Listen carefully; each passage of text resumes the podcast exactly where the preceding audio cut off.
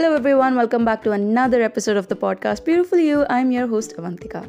Before we dive into this week's topic, I just wanted to give you a short update on what is happening uh, with me so far.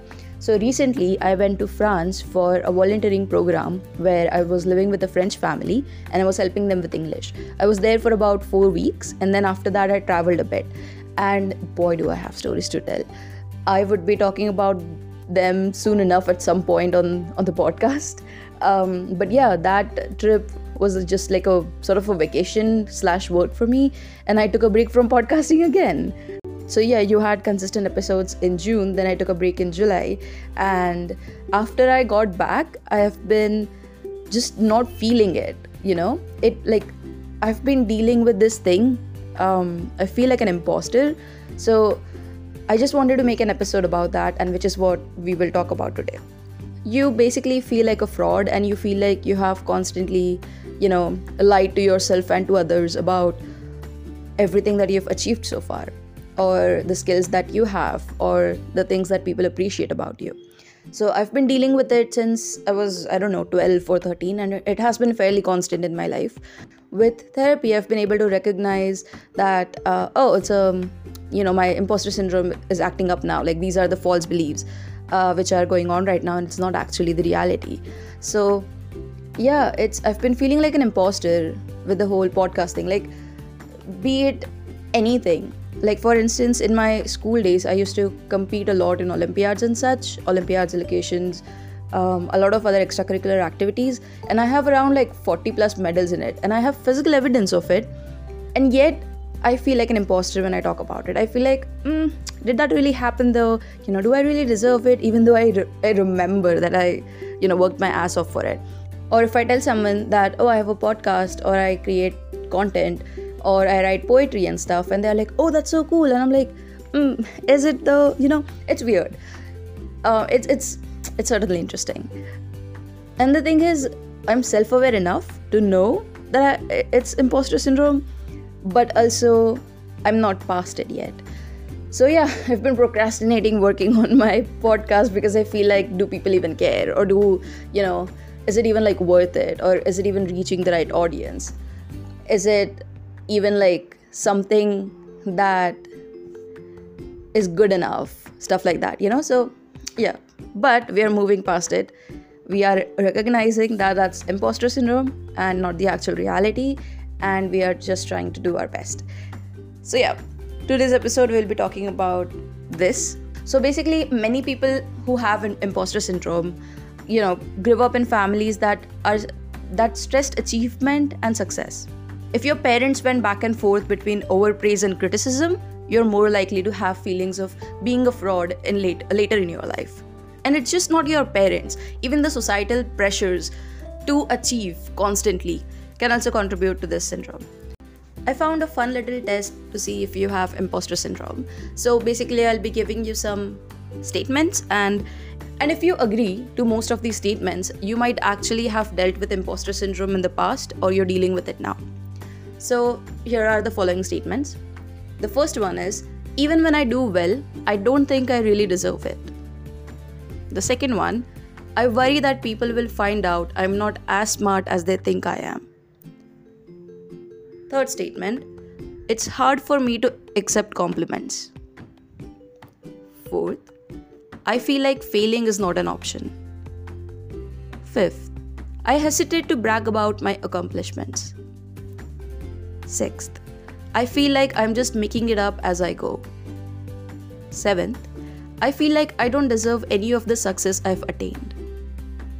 Eighth, I downplay my achievements because I don't think they are as amazing as people think they are. Ninth, I compare my abilities to those around me and feel like they are better than me. And tenth, I often worry about not succeeding with a project or examination, even though others around me have considerable confidence that I will do well. Now, obviously, this is not an official test or something, so don't, you know, diagnose yourself with it or think that you have imposter syndrome just on the basis of it. But if you feel like you could, you could just read up on it. Here are some tips that have helped me um, overcome or you know try to overcome imposter syndrome because it certainly is less intense now at 19 yeah. So the first one is you know create reminders. Write down a list of accomplishments you're actually proud of. Save those like write it in a notebook or in a journal. Uh, keep those things you know in places where you would actually be able to read them whenever you feel like a fraud. The second one is um, separating your feelings from reality if you know you're prone to imposter feelings mentally prepare yourself for it. Observe and respond to them accordingly. Realize that they are just emotions and emotions are not necessarily your reality. Remind yourself that you are capable of success. If you are someone who believes in affirmations try using that. I know there are a lot of people who don't necessarily believe in it and so it doesn't really work on them.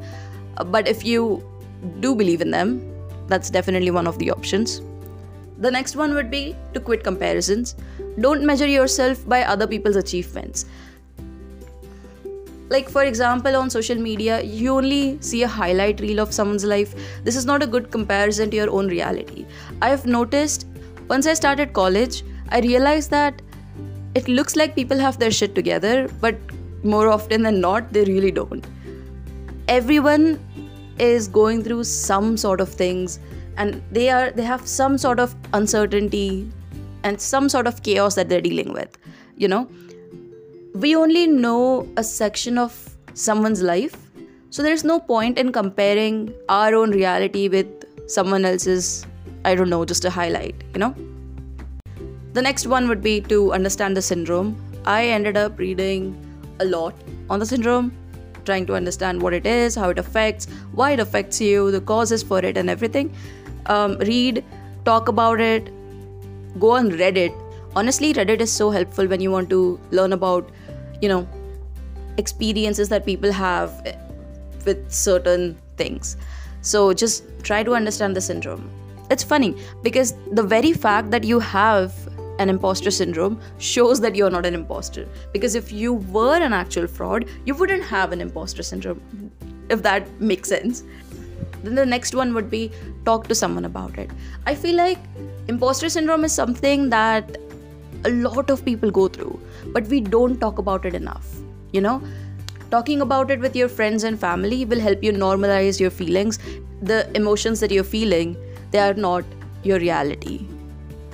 If you are able to have access to professional help go ahead and do that they will help you develop tactics to overcome imposter syndrome there's this one thing that um, my therapist had told me about it so, in one of our sessions, we were talking about how I feel like an imposter pretty much all the time.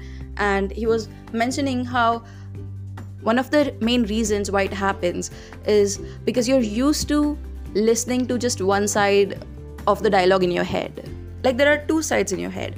The one which tells you that, oh, you are deserving of success, and the other one tells you that you're a fraud or tells some negative things about you, right? And you develop the syndrome, you feel like an imposter when you are used to listening to just one side of the head, one side of the dialogue, more than the other one. So, what he told me was that the key here is to practice listening to the other side, to acknowledge that, oh, this is the side of the dialogue that I don't need to listen anymore. This is the side of the dialogue that is a part of the syndrome and is not going to help me in my life, in my development and then listen to the other side more. It takes a lot of practice and it will take a lot of time, but you know, you have to start somewhere. The other thing that helped me was reminding myself that nobody is perfect. It's weird because once you start college, it's it's a really tricky place because there are so many people from so many different interests and backgrounds and it's hard to see where you fit in and everybody wants to fit in right? It's a it's a very natural um, tendency or a want that humans have. And you start to set some unrealistic goals for yourself. You try to see where you go. You try to compare yourself often and it's it's hard not to do that honestly. But after like one year in college i realized that there's literally no point in comparing myself to others and everybody is going through something you know everyone is on their own path to whatever journey they are on. And yeah, it's just the key is to stop setting unrealistic expectations for yourself. With that being said, we would be coming towards the end of this week's episode. I truly apologize for being so inconsistent with my posting. If you have made it through the end, thank you very much. I really appreciate you listening to my podcast. I really appreciate any type of feedback you have or constructive criticism you have. It's always welcomed. I'm always looking to see how I can make it better, how I can make it more interactive, how I can make it more interesting for you. And if this episode gave you some insights into imposter syndrome, please let me know. I would highly appreciate that. You can always reach out to me on my email and Instagram. Feel free to do that. And yeah, I hope you have a wonderful day and a wonderful rest of the week. I'll see you in the next episode. Bye. I love you.